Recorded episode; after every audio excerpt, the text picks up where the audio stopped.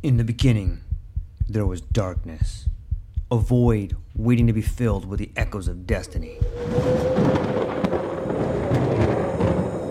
From the depths of time, legends emerged. Heroes forged in the fires of adversity, their stories etched in the fabric of eternity. Through the sands of ancient deserts, across the vast expanse of galaxies, and amidst the tumultuous waves of the ocean, their journeys began. But amidst the chaos, there arose a whisper, a call to action, a beacon of hope. Now, as the world holds its breath, a new tale unfolds, a story of courage, of triumph against all odds. Join us as we delve into the depths of imagination, as we embark on a journey beyond the realms of possibility. For in every tale lies a lesson in every legend, a truth waiting to be discovered. This is not just a podcast. This is an odyssey, a quest for knowledge, a quest for inspiration, a quest for the very essence of what it means to be human. Welcome, dear listeners, to a world of infinite possibilities. Welcome, dear listeners, to the True Life Podcast.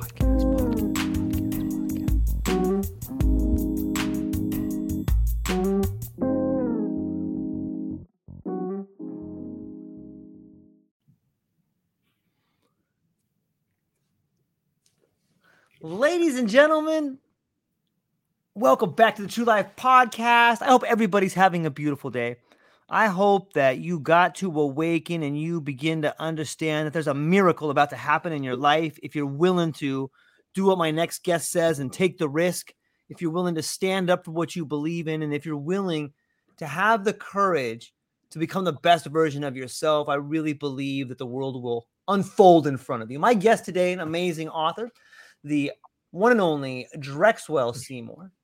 He is a certified public accountant. He is the managing partner at HLB TCI. He has served in that role for seven years. He's a business owner, a consultant, and an author of two books, one of which is the best selling book, Rise Up and Take Your Position, as well as his re- most recent book, which is a sequel called Succeeding in Your Position. Drexwell Seymour, thank you so much for being here today, my friend. How are you? I'm well. I, I want to thank you again for having me on the show. I, I really um I don't take this at all for granted. So I, I I'm, I'm happy for this opportunity. Thanks again. Of course, I'm I'm excited that you're here.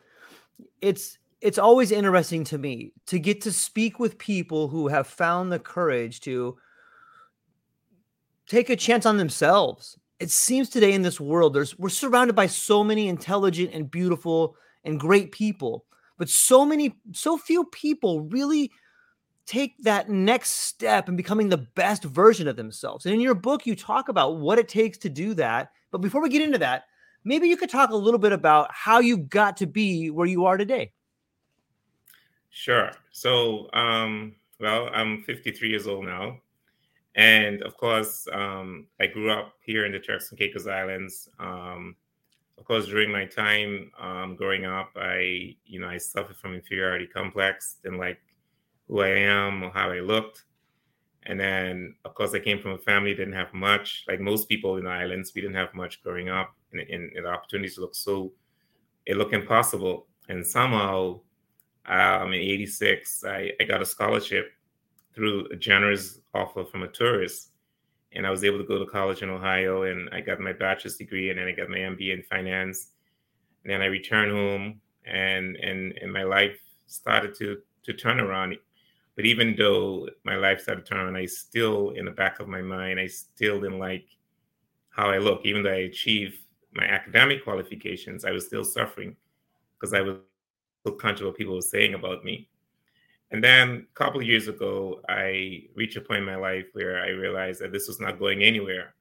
And it, and it doesn't make any sense being worried about people saying, you know, I have to accept who I am.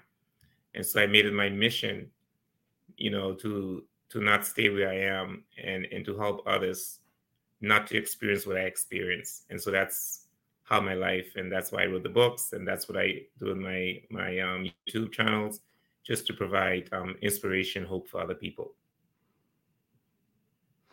Yeah, it's it's an interesting it's an interesting thing. It's in some ways all of our lives are a tragedy until they become a success. But I, why do you think like have you done some investigating to figure out why you had that inferiority complex or why people in general I, I, don't think it's just you i think so many people go through life with limiting beliefs and they don't believe in themselves. Is that something we're taught? Is it something society shows us or what do you think it is? I think it's society. I think society has established um, certain standards on on what success looks like or you know what people should look like. And if you um, are not in that category or you feel like you haven't fit that category then you feel like a failure and, and you try to and you just try to live up to people you try to please people because you're trying to please people in society and you're not even being yourself because you want to be somebody you're not and so the, the pressure came from society and so that's and it caused me to suffer inferiority yeah. complex because i I was not. Um, I didn't fit the category of of of what success is or should be. Yeah, it's a great point. Did you find that in your in your journey to becoming who you are today that the people you surrounded yourself with played both a negative part and a positive part? Oh, absolutely. I mean, the people definitely played the negative and and and positive. I mean, the environment that you are in, the people you surround yourself, very very mm. critical mm. Um, to what you become, especially in your early ages. No matter what people say, that's why it's very important for people to be careful how they what they say to children, because it, can impact them for the rest of their lives. And so, yes, the people that I was surrounded um, impacted me negatively and positively. But I, but I, unfortunately, I had more negative than positive, so I believe the negative stories. Yeah, it's it's interesting. I'm glad you brought up the idea of language and how we talk to the people around us that we love. Sometimes we don't thoroughly understand how powerful our language is. Not only our inner dialogue, not only the words we say to ourselves inside our head, but what we tell our kids, what we tell our wives, what we tell our husbands, what we tell our friends or our brothers and our sisters, like that kind of language lasts a generation, lasts a lifetime. It it's it's powerful, right? Mm-hmm. And that's my that's my slogan I use. I mean, death and life on the power of the tongue. You know, that's in the Bible, and that's what I use. And that's what I live by. And I try to tell my kids the same thing. You know, and other people. Maybe you can maybe you can break that down a little bit, like death and life and the power of the tongue, and those that love it shall eat from the fruit thereof. Maybe like that's such a beautiful quote, and I, there's a lot around it. Maybe you could talk a little bit about that. So basically, um, you know, there's a. I think growing up, we had this word say, "What they sticks and broom, sticks and bones may break." What what? Is, you remember that? Sticks and stones may break my bones, but words right. will never hurt me. Right. Well, that's that's not true. I mean, words words can help you words can hurt you words can words can give you life and words can kill you it may not kill you physically but it'll kill you mentally if you if you keep telling people uh, they're not going to amount to anything or they're ugly or they're stupid or they're ignorant they're to they're to grow up thinking that's who they are and if you keep telling someone oh you're great you, um, you're to be somebody then you're to grow up thinking that and so that's what death and life are in. You're giving them life or you're giving them death. And and that's and it's and it's the power of the tongue, which is very, very powerful. Which comes out of your mouth is very, very it's more powerful than than than the stones that people throw at you. Yeah, I agree. I think that the world is made of language, and we can choose to see yeah. how difficult life is, or we can choose to see how beautiful life is. And that means the struggles too. Every time we see a struggle in our lives, we can look at it as an opportunity to become the very best version of ourselves. Some people say that, and other people are like, oh, because this happened, I, I can't even go on anymore. And it's just, it's a shift that happens in the way you see the world. And I, I, I believe that when you start using your words in a way that is beneficial then your life opens up and that means that mm-hmm. means more opportunity more money and you know money is kind of a byproduct of of living a better life it seems to me but what yes. right, don't you think so yes definitely it is a byproduct as long as you go and do what you like like the best i personally believe based on my experience that money will come eventually yeah so what so maybe you can take a moment to talk about what it was like to author your first book. A lot of the people I talk to often say things like it's a you know it's it's autobiographical in nature or I felt like something was writing through me. But I found that each individual author usually has a sort of unique story about the way in which their first book came about and I was kind of hoping maybe you could share that experience with our audience. Sure, I'll be glad to. So so in addition to writing the books, what, what I've been doing, I think, for the past five years, I I write weekly articles. Um, I have a website and I put articles there every week, and then I put in the local newspapers and I put on on Facebook. And then as I continue to write, I decided, you know what? Because when I get the feedback from people, how the writings inspire them, I say, well, maybe I should, I should, you know, take some of this weekly writing and turn it into a book. And that's what I did with the first book. So some of the articles in the book, some of the chapters in the book came from my weekly articles. So it, it didn't take me long to to write the first book. So I, I, I went back over some of the articles I wrote, and what I did, I expanded on those articles in the chapters um, to meet, you know, the, the number of words I needed right. to to get the book. So that's how I came about. It wasn't it wasn't hard at all with the with the with the book because that's something I've been doing every for the past five years, writing articles. Even though I'm an accountant, but I I write. yeah, I, I the the the act of writing is powerful. It's sometimes I think it's your body giving your mind permission to act things out in the world. In some ways, writing is translating your vision into reality. And I know that reading some of the things that you've written you love writing. You're good at it. It's fun for you, and it, it comes through. You know, and it, that, that that's a great sign of someone who has really harnessed that skill. Maybe yeah. you could talk about how writing has changed your concept and ideas of the world. Well, first of all, I mean, writing it makes me. It's like I'm in a different world when I'm writing. It it it, it, it I'm at peace. It makes me feel good, and what makes me even feel better is when I'm when I'm writing um, is able to inspire um, other people. And even though when I write, sometimes it's about my it's about my personal stories, but other people have similar may not have the exact stories you have, but they have yeah. personal the same as you. So it it's it's like I'm in a different. I just I just enjoy it. It just keep flowing. I I just it's something that comes naturally. So it it's it's like a hobby for me now, because um, you know the job I do is very stressful but when I start, I mean, the writing is it, it's sort of like my escape, where I could go and start writing, and I just take everything else off my mind. I just focus on writing. So it, it helps me to to relax. Um, it helps me to to calm down and helps me to reduce my stress. And so that's from that's how writing helps me. Yeah, it's it sounds interesting. Like I'm hearing a lot of balance in there. Like on some yeah, level, right? Having this That's MBA true. and trying to be like and trying to work with money and stress and people's problems and their kid, you like everything is boiling on you. And you're like, okay, yes. let me just balance out with some writing over here. That's so what it so, is. It's beautiful. Yeah. You know, there, there seems to be some sort of similar barriers that affect us all. And I've listened to quite a few of the YouTube videos that you've had, mm-hmm. and I've noticed that one thing that seems to be something that people share is this fear of failure. What do you think oh, that yeah. is? Oh yeah, that's I think that's a common common right. barrier. Is we're just afraid because again, I believe that people are afraid of failure because we're so conscious of, of what people think about us and what people say about us. Yeah. I mean, even though we say we're not living our lives to please people, subconsciously we are.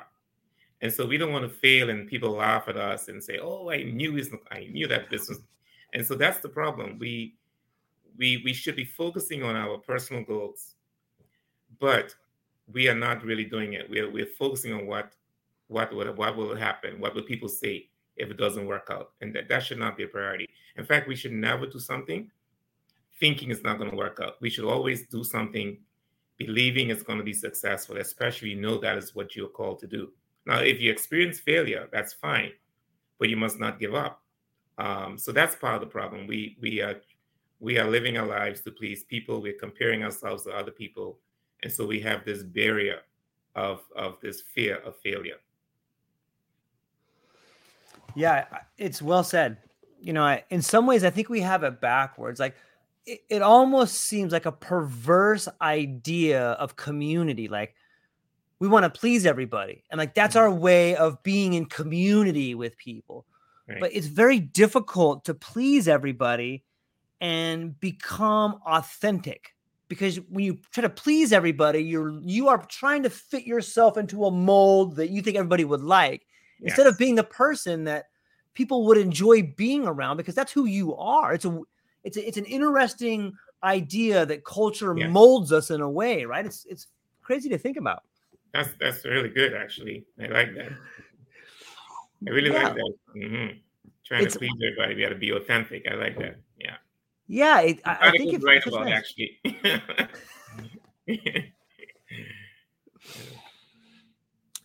so I, you know, there's another idea that I think about that kind of fits this particular idea of fair of failure, and I think it's it's the negative self-image. And maybe you spoke a little bit about that growing up, how maybe this image of who we are is is the unrealized dreams of our parents putting that on us, you know, or this fear of failure putting that on us. How does one go about changing a negative self image?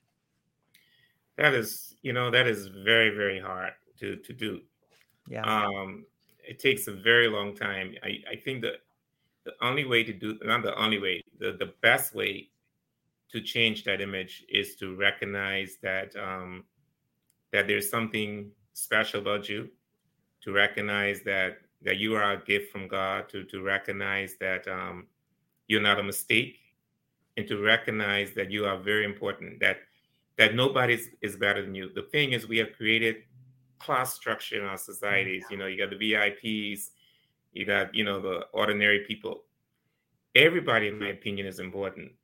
And when you recognize that you are just as important as anybody else, whether you're a celebrity, whether you're not a celebrity, I think that's the first step. And when you recognize that, then that that will help you to to to move away from that negative um, self image of yourself.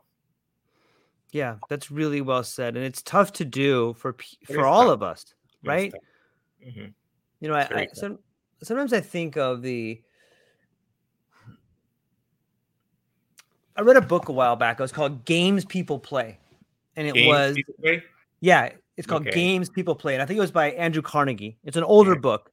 Okay. And it, it really lays out the ideas of relationships. And in that book, Games People Play, what he says is in any anytime you sit down with somebody, you begin playing a role. Like if I sit down with a financial advisor and I go to his office, if I come to your office, I have given you the authority to tell me what to do. However, it's very easy to change that role. If, if I'm sitting down with you in your office, we're talking about money and you're asking me questions, but then I switch the role and I say, wait a minute, Mr. Drexwell, Mr. Seymour, I think that these are going to happen and I want things to happen this way. All of a sudden, I've taken the authority back and now I'm the authority figure.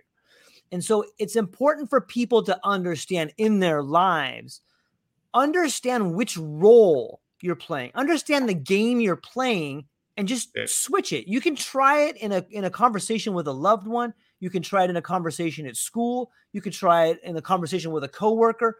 But once you begin to understand there's a structure for communication, then you can just change your position and it'll change the way people look at you. It's a fundamental shift. It's, it's really fascinating that. to think about. I love that. I love it. that, that is so true. Yeah.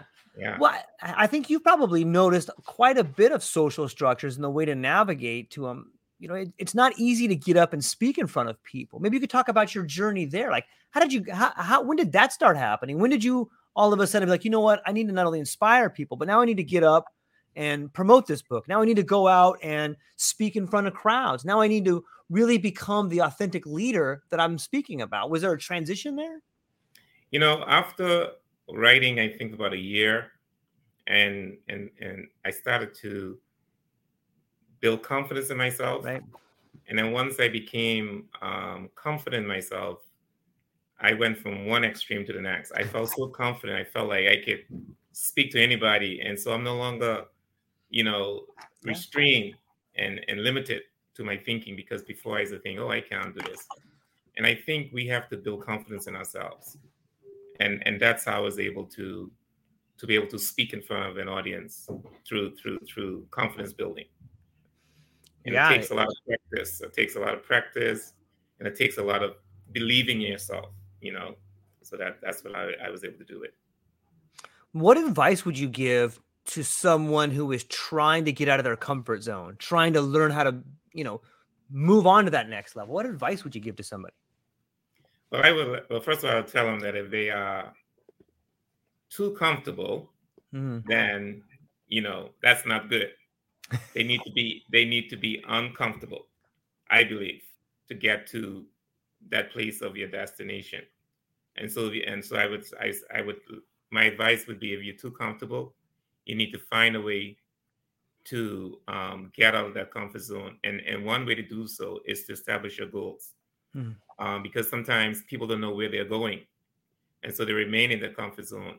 But if you establish goals and and and you have a time frame or timeline, then that is how you'll be able to get out, uh, get out of your, your comfort zone. Because if you just remain in doing the same thing over and over, you get the same results. Mm-hmm. Um, you're not doing, you don't know where you're going. So the best thing to do is establish goals, take the risk, get out of your comfort zones, and pursue your goals. I think that's what we need to do. Yeah, I love the idea of taking the risk. And you know what? I recently listened to a story where you left a good life. Like you had things that were really good, but mm-hmm. something mm-hmm. inside of you was like it's I could be better. Maybe you can share that story and the thoughts that were going on inside you when you when you were an employee for a great company and you were doing well. You know, most people stay there. Most people say, "Okay, this is it. I'm going to stay here. I've got this nice income coming in now and I've got these particular things taken care of." What was going on inside your mind and what what were the steps that you took to to leave there and why did you do it? Yeah, that's a good question. So, I think most of us, especially the CEO of a company, you know, you get a good bonus, you get shares, you get company vehicle, you get all these benefits. And then, but you find yourself, you are working all of these hours at night, not spending time with your family. And then your bosses are getting all these huge um, bonuses and millions of dollars. And you're saying, wait a minute, I'm working for these individuals. This doesn't make any sense. And so, you, and so the company had um, every year, or just or at least or every two years, they had these packages where you could do a volunteer separation. And so the package was very, very good. And so I took um, the package and I took the risk, and and then I set up I set up my my business. And when I look back, I say, man, I wish I had done this before, because I I was so comfortable and I didn't want to take the risk. And so when I realized what was happening in my life, I, I work in all these hours until 11, 12 o'clock at night. I said, I'd rather work for myself than to continue working like this for someone else. And then you're under a lot of pressure from the board to meet certain targets. If you don't meet these targets, you're under more pressure. And I say it's not worth it. And so that was the driving point for me to to move on my own. And it worked out well for me. I mean, if if, if I knew what I knew now, I would have left a long time ago. But then I guess it's a process I had to go through. Yeah, that's well said. I, sometimes I think that it's all this process. Like, so I look at it like this sometimes, and I'm curious to get your thoughts. Sometimes it seems to me the world we live in is like a martial arts studio. And at any point in time, when you're ready to take the next level, the master is right there. You can go and you can do your kata, or you can you can go and perform the test whenever you want.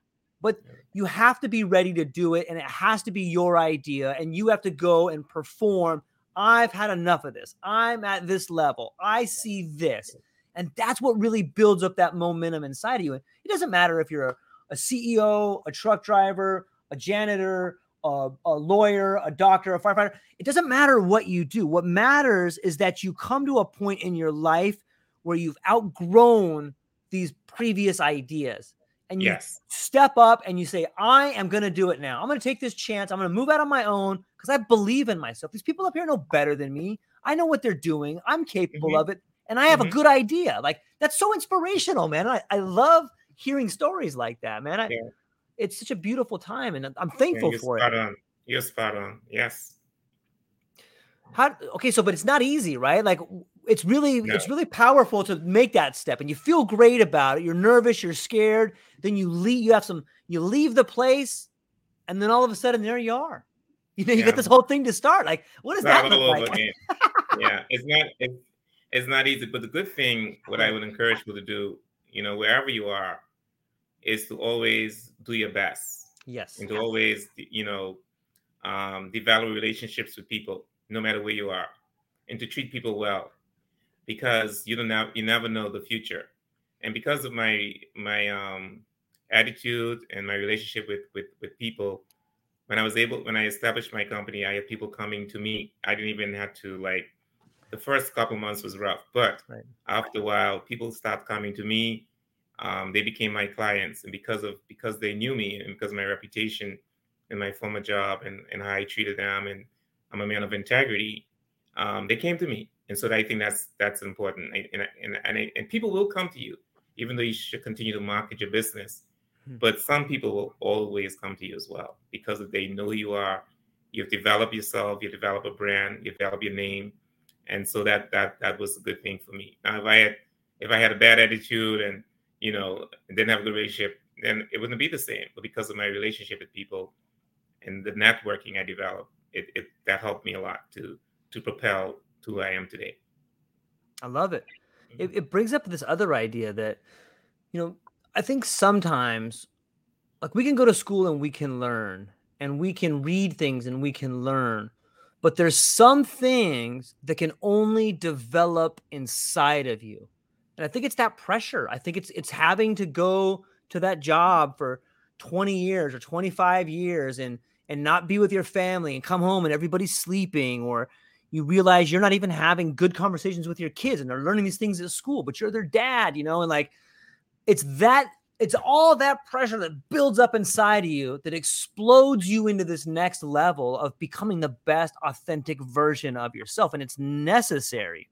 What do you what do you think about that process of of it, it, how is that process in your opinion tied with spirituality? It seems like a spiritual process to me. It is it is a spiritual process. I mean of course a lot of things we go through. You go to college, you go to university. A lot of things you go through in life, you know, you don't learn these things in, in university and college. You learn all these things on um, um, on the job or or in your you know your your household, your home, or in the community. And you know, even with God, you know, He said, you know, kind of joy, you know, when you go through, you know, suffering and stuff like that and so we'll experience all these different um, things in life. And i and, and i know that you know everything that lasts forever what we're going through is temporary. So all this is part of the, our spiritual i mean um, connection. And some things you have to go through in order to get where you should go to. And so i and i and i and i know sometimes you know uh, we don't understand but sometimes god allow these things to happen to to make us stronger, to appreciate and to see where he's taking us. And so it, it's a, it's a big connection. Yeah, it is. I, I love the way you said that because all of us find ourselves sometimes lacking in faith or asking that question hey why is this happening to me it's some something you can't even explain you know you no. get but you're trying to find a reason can you do you have a story you can share where you found yourself in a time of crisis like that? Well, I mean, at my job, I mean, my my former job, like everything was going like wrong for a period of time. Well, first of all, when I first took over, it was a monopoly company. We didn't have any um, competition. Mm. And then the government, it was a, it was a communications company, and the government decided to liberalize the market. And so, you know, we end up having competition. And of course, we end up losing, you know, market, we end up losing a lot of market share. And and then on top of that, you know, uh, our network went down for like forty dollars, And I said, "Oh my God, why is this happening to me? Why?" I felt I took it so. I didn't sleep that night. I didn't sleep yeah. for two minutes, and so everything like it was going wrong for me. And then you know, after a while, I say, "You know what? I can't do anything about this." So I just, I just prayed and I just say, "God, you know, help me out, help me out." And then you know, after a while, things things um turn around, and I realized that some of these things that happened was beyond our control. Um, the competition was good because sometimes when you don't have competition, you don't know who you're measuring up against. And so I was glad the competition came in end because it put pressure on us to, to, to provide better customer service. And you have to also have to fight to maintain um, your customers. But it worked out in the end for, for all of us. And we were able to maintain our market share 50 50 um, before I left. And so it, it worked out good. It, it was hard on us, but eventually worked out in our favor. I love the idea of surrender, not surrender and running away from something, but surrendering to a power that's greater than you. Yes. When you find yourself in a situation where you can't change the variables, you can do two things. You can you can pound your head against the wall and ask questions that don't make any sense. Like, why is this happening mm-hmm. to me? Mm-hmm. This always happens to me. Damn mm-hmm. it. You know, you can go down that road. And a lot of people do. I know I have traveled that road many times, but there's a sweet comfort that comes from the power of surrender and faith and giving it up to a situation like, okay, let me just sit with this. Let me let me just breathe it all in. Okay, I can't change that. That sucks. That happened. That guy, I never liked him anyway. You know, and you start thinking, you know what I mean? and so I think that there's there's something to be said about direction at that point in time. I think that that's when we find our direction. Sometimes you have to get lost in a storm in order to really come out of it and be like, okay, now I know what to do. Now yes. I'm I'm thankful for this because now I know what it's like to go through a crisis. And yes. I realize I came out of it doing okay. I still got my family's here. I got a yes. house, I got a roof over my head, I got food in the fridge.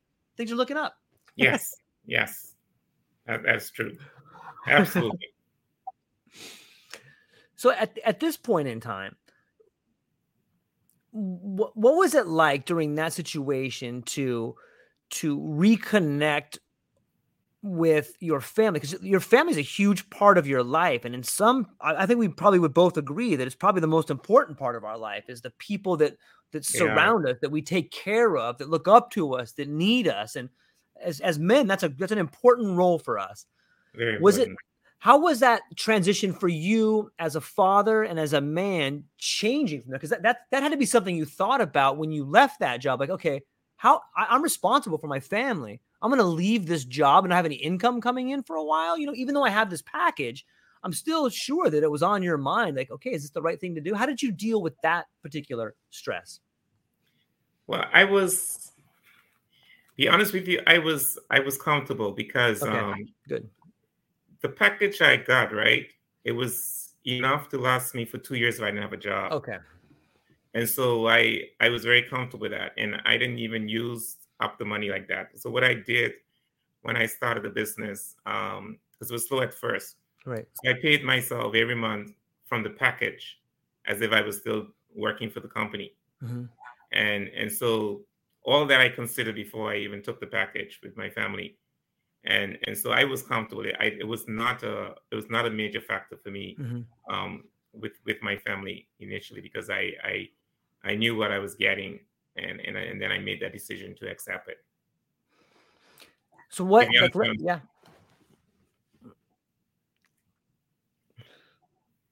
What, in your opinion, like what um, what advice would you give to somebody who finds themselves in a position where they have a great idea and they believe in themselves, but maybe they're afraid. What advice would you give to someone like that? I really think that um, a good question. I really think that they should find someone to talk to, um, someone who's going to be positive to them too, because not anybody, because sometimes people discourage you, especially if your advice, especially what you're thinking about is is not traditional. I they need to find someone or or go on Google and, and Google do some research but I think if they, I think the best thing to do is talk to someone who went through something similar. Find someone, um, even if they haven't gone through it, but just talk to someone who will encourage you or who'll be like your, your, your, your support or your backup, and who will encourage you all along the way. I, I think that's the key. And if you could find someone who can encourage you, I mean, you you could you could launch out into that um, project or that business or that mission that you want to do. I think that's the key. Talk to somebody. Yeah, I agree. I, I think that anybody who finds themselves wanting more in life, you have to nurture it, whether it's an idea or a thought, just blow on those embers and it will become a flame. And I, mm-hmm. the, the more you listen to that little voice inside of you, the louder the voice gets and the more not only you hear it, but I think, I think when you have an idea that you truly care about, I think it shines through you and it attracts people to you in Absolutely. a way that it wouldn't before, right? Absolutely. I agree with that. For sure. Yeah. It's I'm hopeful. I'm hopeful that we we continue to see more people taking chances because I, I know how difficult it is to take a chance. And mm-hmm. you know, we've spoke a little bit about the fear of failure and self-limiting beliefs and lack of of lack of direction. You know, maybe one thing we haven't spoke upon that we could talk about is resistance to change. Sometimes people mm. just don't want to change because they're comfortable. Yeah. I mean, that is true. That's people don't want to change, but I tell you, um, the world is the only thing that doesn't change, in my opinion, is the Bible. Everything else is changing. Mm. Um, the world is changing. Um, you see how technology has changed from when we were little boys. Things have changed significantly, and so we have to go with the times. Mm-hmm. And we have, and we, we cannot be because otherwise we're going to be left behind. It's important for us to incorporate the changes in our lives with our goals. And and and we have to realize that that, that things are changing every day. And and we have to respond to those changes.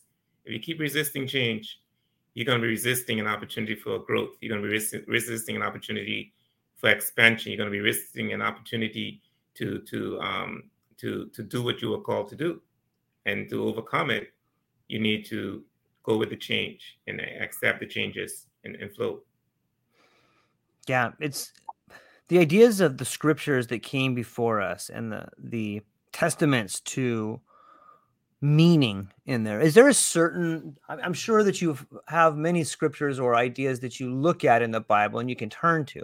But is there one that you turn to all the time that has kind of been something that's been the wind underneath your wings? Hmm. I mean, that's a good one. Now, let me think about that. yeah. Um,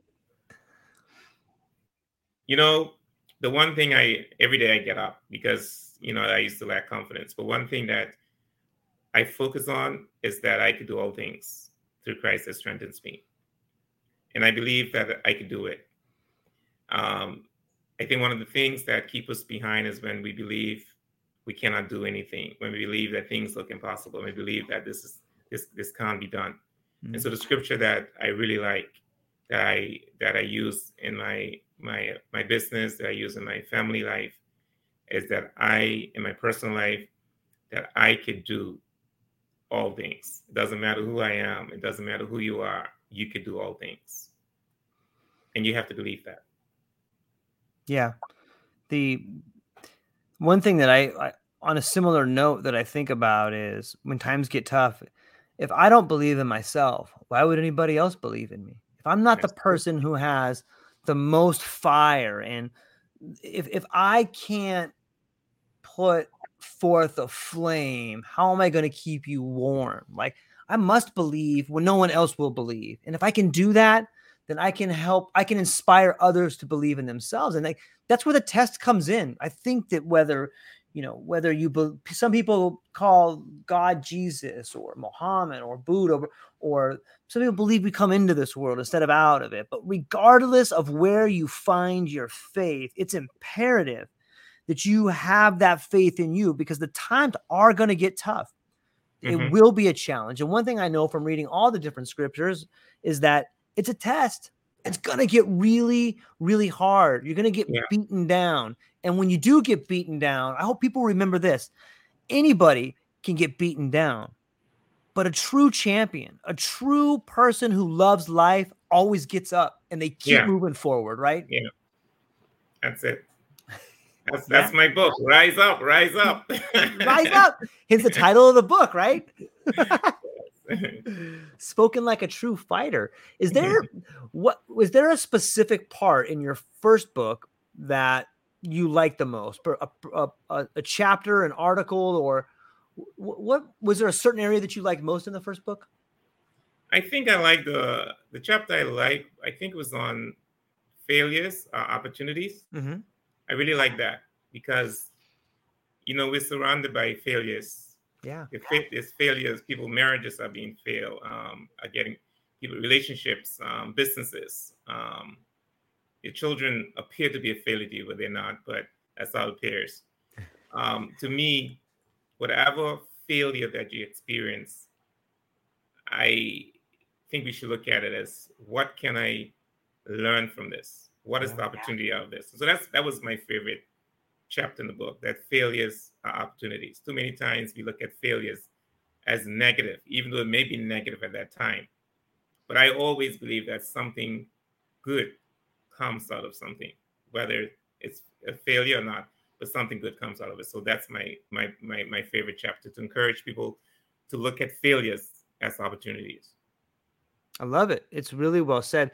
You know, it when you say that, it, it brings up this idea of at some point in time in our lives, we all collectively decided that failure is a bad thing. Yeah. But you know, we we all have you and I both have kids, and you know what? We never told our kids they were a failure when they couldn't walk. They're gonna keep mm. trying to walk until they can walk. You know, we never told them they're a failure when they That's couldn't tie their shoe. You're gonna and you're gonna learn how to tie your shoe. It might take five years, but you're gonna figure it out. That's right. That's But right. so, somewhere along the line, Drexwell, we we decide, okay, now it's failure. But it's never failure. It's always learning. It takes a- it takes a long time to learn these things, but you know, I, it's just it's so mind blowing to me that like we have it figured out by age five, and then we're just like, okay, now it's a failure. No, it's Yeah. not. It's always a learning process. That's right. That's right. Yeah, I love it. That's right. Could you imagine what the world would be like? yeah, right? Can you imagine what the world would be like if we're like, well, little George over here, he can't walk. You know, he, Yeah. he tried for a year and he just can't do it. Mhm. like that would be so ridiculous. It would be. It Right? would be. And it's it's it's interesting because at that point in time, children usually have a structure behind them of people that believe in them, that encourage them, that continue to help them. And maybe that's where failure comes in is as as that scaffolding of support falls away, they no longer have people around them to encourage and to be like, hey, you're just learning, you're still learning, you know. And, and sometimes the world forces that on us, but it's it's That an interesting sense. thought, right? That makes sense, actually. Yeah. Yeah. Mhm. Yeah. I, I I'm so excited. It's, it's so fun to to get to bounce ideas off people and and you know what what was it like after writing your first book to all of a sudden so you write the book, you publish it, and then son of a gun, best-selling author in a few categories. That's got to be an amazing feeling. It was it was incredible. It was Yeah. I I I felt proud. I felt proud. I couldn't believe that was me, you know. I it was it was a great feeling. It's undescribable. I, it really was a great feeling. What did it feel like? I wonder. I'm- I hope you can share this. I wonder what it was like for your wife and your kids to see you write the book and then to see the best-selling author tag you put on there. That that had like the look in your kids and wife's eyes had to be pretty fulfilling as well. Oh yes, you know our family. You know we're very close, and you know whatever. When I'm happy, they're happy. When I'm Yeah. sad, they're sad. And so it was. They were equally, I mean, ecstatic as as I was. You know when I I got the news about the bestseller. Very very much so. And of course, the whole community. You know, the Yeah. island is small, Yeah. so you know everything. Everybody was excited about that. You know.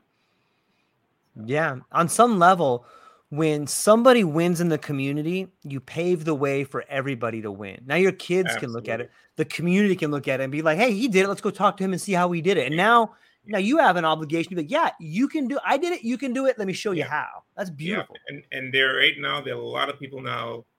I'm not saying it's because of me, but um, but there are a lot of people now writing a lot of books in Turks and Caicos. Oh, All of there's a, a bunch of authors now popping up. You know, that's you know that's how really wealthy communities begin to do that's how a community begins to be known for something. Like there's no reason why the community you're in can't be one of the most creative enclaves for authors and artistic people in the next 10 years. Like that's how trends start right? Hey this guy did it. Now let's do it you know? Like it's it happens in it happens in trades and in mm-hmm. artwork mm-hmm. all the time and if you can just blow on that ember you know, it's it's it, be, it becomes dynasties like that. And that's yeah. pretty exciting to think about. Mm-hmm. Yeah, it is. It is. Yeah. Yeah. I might have to come down there and do some writing, man. I might have to come down there and get well, inspired. So definitely, let me know. I'll hook you up with accommodations. Just let me know. Absolutely, absolutely. It's um, what what is it like for a young person growing up where you're at right now? Are there a lot of opportunities there, or what's it like?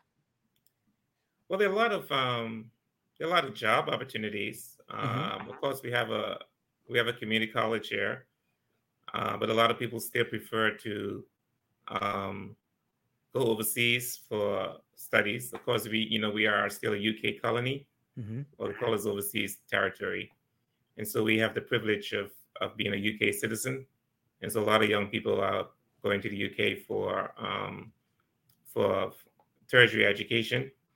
Um, there are not a lot of um, activities for young people to do. Mm. Um, we don't have any shopping malls, nothing like that. Um, but there are a lot of there are a lot of job opportunities for people because our country is growing at such a rapid rate, and there are not many people from the Turks and Caicos, so we have to recruit people from overseas. So, so that I mean that opportunity um, is definitely there um, for the young people. But and, and and even with the lack of of activities, I think that's an opportunity for some people to to get into and open a business and provide those opportunities. Because sometimes they "Oh, I'm bored. There's nothing to do," but that, that's an opportunity right there to provide like a bowling alley or to provide a movie theater. That's something someone could do. To that in itself is is an opportunity. But I personally think there's a lot of opportunities here in the Turks and Caicos because we we are growing. Um, there are things we don't have that we we should have and that's when opportunity comes in. We just yeah. have to identify it. Yeah. It's well said. You know, sometimes the lack of the lack of things around is is freedom. It's the ability to create a new industry. It's the ability yeah. to re to imagine something that's not there yet. And like that's hard to do when there's a centralized area. It's hard to do when there's already infrastructure for something. But exactly. Exactly. You can be the first to market. You can be a pioneer. You can be mm-hmm. the person that creates something for everybody else to enjoy. And it's it's it's awesome to see it. And in some yeah. it, it, and in some levels, like a lot of levels, it takes inspiration to create the next generation, right? It does. Yes, it does. it's it's amazing to me. So if we move on to the second book, the second book is a is a sequel to the first book. It's succeeding after rising up. Maybe you could talk a little bit about the second book. Sure. So, you know, after I finished the first book, I was thinking, you know, okay, I'm encouraging people to rise up and take the position. But when they take their position, what if they're not successful? And so, you know, because, you know, they may get up and don't do anything afterwards. And so the, the second book was really to provide 10 tips on how they could um, succeed in their in their position. And of course, there are many, many ways, but these are my top 10 um, that I shared um, in the book to encourage people so that so that they could be successful in whatever position they are in, whether it's whether it's their whether their role is a husband, role as a wife, a pastor, a business person, a politician, a student. Um, eh, these these ten tips, I believe, can help you. So, as we're talking about this, and I'm thinking about the structure and the way in which you've written the books, do you think that a lot of what you've written is autobiographical in nature? It seems to me like rising up and taking action is almost a direct reflection of the decisions you've made in your life to become who you are. And then there's this second book about like succeeding where you are. In some level, like I, I feel like I'm watching the Drexwell Seymour movie. You're probably right. You're probably right. Um, I never thought about autobiography, but that you're right. It is a reflection of of that. It is. You're absolutely right. And by the way, I did I, I do have a short film out as well. I do have a short film. Mm-hmm. Yeah. What's the name of the film? It's Rise Up. Right. Um, Nobody's better than you. It's it's a, it's it's how I grew up and stuff like that, and I made it. Yeah. It's maybe you could talk about the so on it's so it's so multidimensional to me because on one level I can see that autobiographical nature, but as I'm even talking about that, I'm curious, like what are you learning? Like we've talked a little bit about what happens when you write things down, but what was it like to to make a short film and a movie about it? Like that seems like it's a whole nother way of learning things. I will tell you, it was very, very emotional for me. It was mm-hmm. very emotional because um, it brought back a, a lot of memories that I, I thought I had gotten over. And then when um, the film was produced and then we watched the film, it became emotional. Um, so that was that was a hard part for me. Mm. But I'm I'm glad I, I did the film because it's there uh, and people can watch it and, and hopefully help them, you know, in, in their in their path, in their journey. But it was a it was a good I'm glad I did it. I had people acting as Drexwell in the movie, the young Drexwell, the older Drexwell and and all that. So uh, it was it was it was great doing it. It was great. I mean, doing the film in the in the movie, are you thinking um it would be an interesting exercise in imagination if you were to make a movie about the future, like the future Drexwell. Like hmm. if if you were to imagine what he would look like, what do you think he would look like? Wow. You know what? I'll probably look like someone that it's that's going around the world, um, being a motivational speaker. I think that's the future of me looking like, and just going around encouraging people, um, speaking into the lives of people, and and making them realize that they are um, somebody. I think that's the future Drexwell looks like. That's beautiful. I yeah. I can already see it myself. It's a it's a cool thing. You know, on, on as someone who has has faced some similar demons in a way, I guess I would say. Mm-hmm. One thing I've one thing I've learned about facing the limiting beliefs that I had was that they weren't necessarily mine. And even though my dad and mom had them, they weren't necessarily theirs.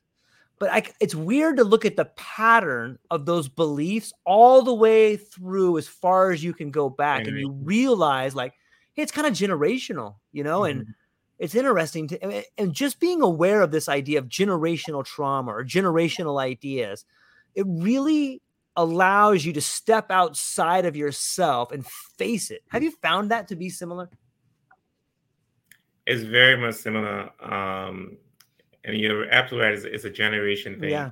Because even right now with you know our only daughter we have one daughter and four sons. And she's going through she's facing that demon that I've been facing, that demon of depression and yeah, and low self esteem. I still know what a repeat that's going on, you know, and yeah, and so it's it's it's like it's unless you you know deal with it, it's going to pass from generation to to generation, and you didn't cause it. It was it was passed from generation to generation, but you could stop it by f- confronting it and, and and getting delivered from it.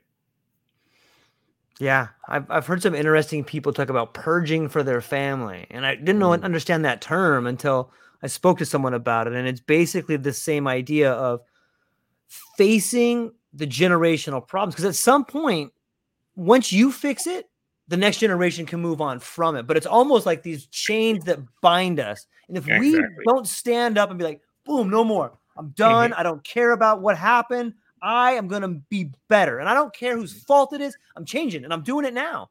Like yeah. that, it gives me goosebumps to think about. But that is exactly the change that's needed to see for your sons and your daughters to not have to face it anymore. And as, as moms and as dads, it's the best and biggest and greatest thing we can do for the next generation is take up that heavy load. And it doesn't need to be a monetary load. It's more likely going to be a characteristic flaw that we have in us. If you can begin working on that, your family will thank you for generations. I think, and I, yeah. I, mm-hmm. I right? What? Yeah, that's you're right. Yeah. yes. What what did your parents go and see? Are your first off, are your parents still alive? And and did your family, besides your your nuclear family, your wife and your and your kids, did your cousins and everybody see this movie? What do they think about what's going on in your life? Well, my parents, uh, my dad died when I was 28, and um, that was 25 years ago. My mom died hmm. when I was 40. She lived with me for five years. She had a stroke. She died.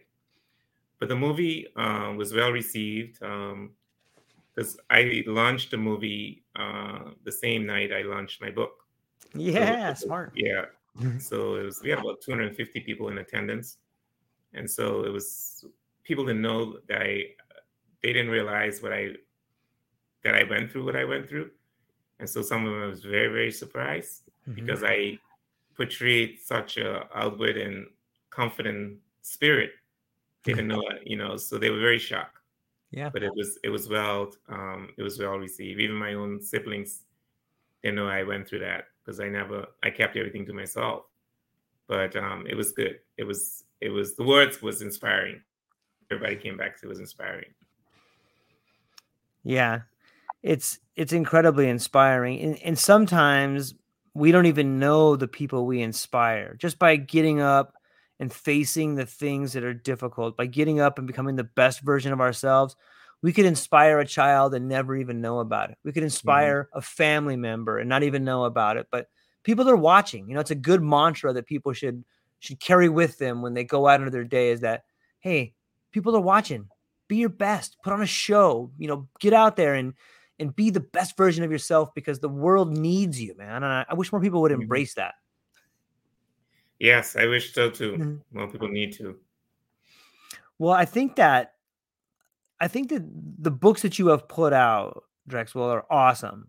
I haven't seen the mm-hmm. movie yet, but I'm going to check it out as soon as we're done here. And I think that your commitment to discipline, to writing articles for people, to going out and speaking in front of people, to overcoming challenges is it's a it's a the siren song of the earth singing to people out there to be inspired and i'm really thankful for it man it's really inspiring to see and i'm i but maybe i should let you finish up here with what first off where can people find you what do you have coming up and what are you excited about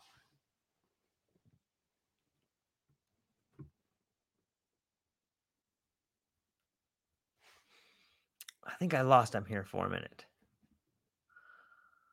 that's okay. He'll be right back, I believe. It's an inspiring book. The the the two books are called uh, Rise Up and Take Action, and the second book is called Success. And the let me see if I can get them back right here. It's it's I don't know. I believe that all of us have an opportunity in front of us. I believe that in this world we live in today, that you have a few choices to make. You can live a life that's good. You can go out there and do what you're told to do, and you can go out there and and get along, go along to get along. But if you're willing to take the risk, if you're willing to go out there and stand up for what you believe in, then I think you can become a more fulfilling, authentic version of yourself. And I think that you owe it to yourself. I think you owe it to the people around you. I think you owe it to the world in some ways. You can begin seeing the world as a manifestation of your dreams. If you can begin to see the world as a place that you can paint a beautiful canvas on or that you can interact with, I think you can begin to see the world in a way that is different out there. I lost you right there for a minute, Drexwell. Yeah, my somehow my computer died, and it was I didn't realize that. Sorry about that. No, minor. It's okay. It happens. Yeah. It happens all kinds of times to me. But it, I was just talking to the audience and telling them that, you know, what are maybe what, what's a good philosophy that you see the world with? Maybe we can end on on some words of wisdom that that help you get through difficult times. Or, or what do you think? Well, I, I think we need to, um, first of all, I believe that we need to stop. I always that we need to stop comparing ourselves right. with, with, with people. Um, we need to be um, prepared. Um, a lot of times we just you know live live our lives each day as if that's it you know and so we need to be prepared. And that involves you know planning um, that involves setting goals. And i believe that's what we need to to focus on um, having goals and and stop comparing yourself um, um, to other people. And and and to believe you know believe in yourself i mean too many times you know you believe you have something to happen and someone else discourage you, you believe it's not going to work. Just believe in yourself. And that's one of the tips I have in my book is to believe in order to be successful. Yeah, it's well said. And uh, another point that I like that I heard you talking about recently was, you know, the idea that your ideas are given to you and if you believe in your ideas other people will believe in them. And if you sometimes mm-hmm. if you don't it passes you by and then someone else has that idea and then you get a little resentful right? Yeah. Yeah.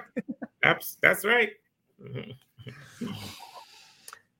Well Drexwell, this has been an amazing conversation but where, where can people like what can you before we go can you give us the names of the books where they're sold at. I'm going to put the links in the show notes, but I just wanted to throw it back to you and you can give us the name of the books and maybe tell us what where people can find you and what you have coming up. Sure. So um, the two books on Amazon is the first one is called Rise Up and Take Your Position. Uh, you'll just type that in on my name. And the second book is um, Succeeding in Your Position. Okay. I also have a website, www DrexwellSeymour.com. That's where I have all my articles. And then I have a YouTube channel. Every week I, I put a story out inspiring people. Um, I'd like to have you as a guest one day on my show. Open um, I would um, love to. And so that's, yes. Perfect. And that's basically it. Okay. Well, hang on one second, Drexwell. I'm going to hang up with the people, but I wanted to talk to you briefly afterwards. And um, Ladies yeah. and gentlemen, go to the show notes. Check out uh, Drexwell's books. They're on Amazon. They're great reads. You'll love them. You'll walk away feeling better about yourself and your environment, and you want to give your family a big hug. So check out his books. Listen to his uh, YouTube channel. Check out his weekly writings. He's a really inspiring person, and um, I think that we could all use inspiration in our lives. So that's all we got for today. Aloha.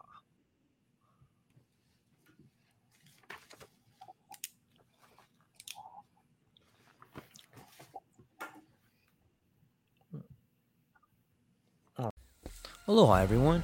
Thanks for taking a moment to hang out with me in the True Life podcast. I truly appreciate it. If you're taking some time to listen to this, whether it's your first podcast with me or you've been with me the whole way, I truly want to say thank you from the bottom of my heart.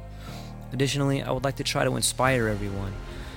The world is a crazy place, and if you listen to your heart and you take some chances, I really think the world will unfold in front of you in ways you can't imagine.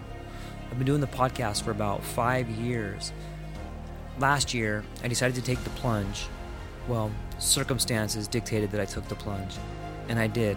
I've begun working on the podcast full time for almost a year now, and it's been so rewarding to me that I just want to try and inspire other people. If you have a dream, if you have a vision, follow the voice in your heart, listen to the song on the wind, and embrace the challenge think you're strong enough, you're smart enough, and you're good enough to make your dreams come true, but you have to believe in them. And I truly believe wholeheartedly that if you take a chance, a real chance on what is possible, then your dreams will unfold in front of you. Uncertainty can be a monster, it can be something that we run away from. But much like fear, if you stand in front of it, it's not that big of a problem. I know everyone listening to this has a dream and a vision, and I hope you all conquer it. And I want you to know it's possible. Take baby steps and move towards it, and you will get closer to it. Your relationships will be better, your life will be better, and you know what? You deserve it. You're an amazing person. If you get a moment, go down to the show notes. If you can, support the show. Thank you so much for being here. Now let's get to it.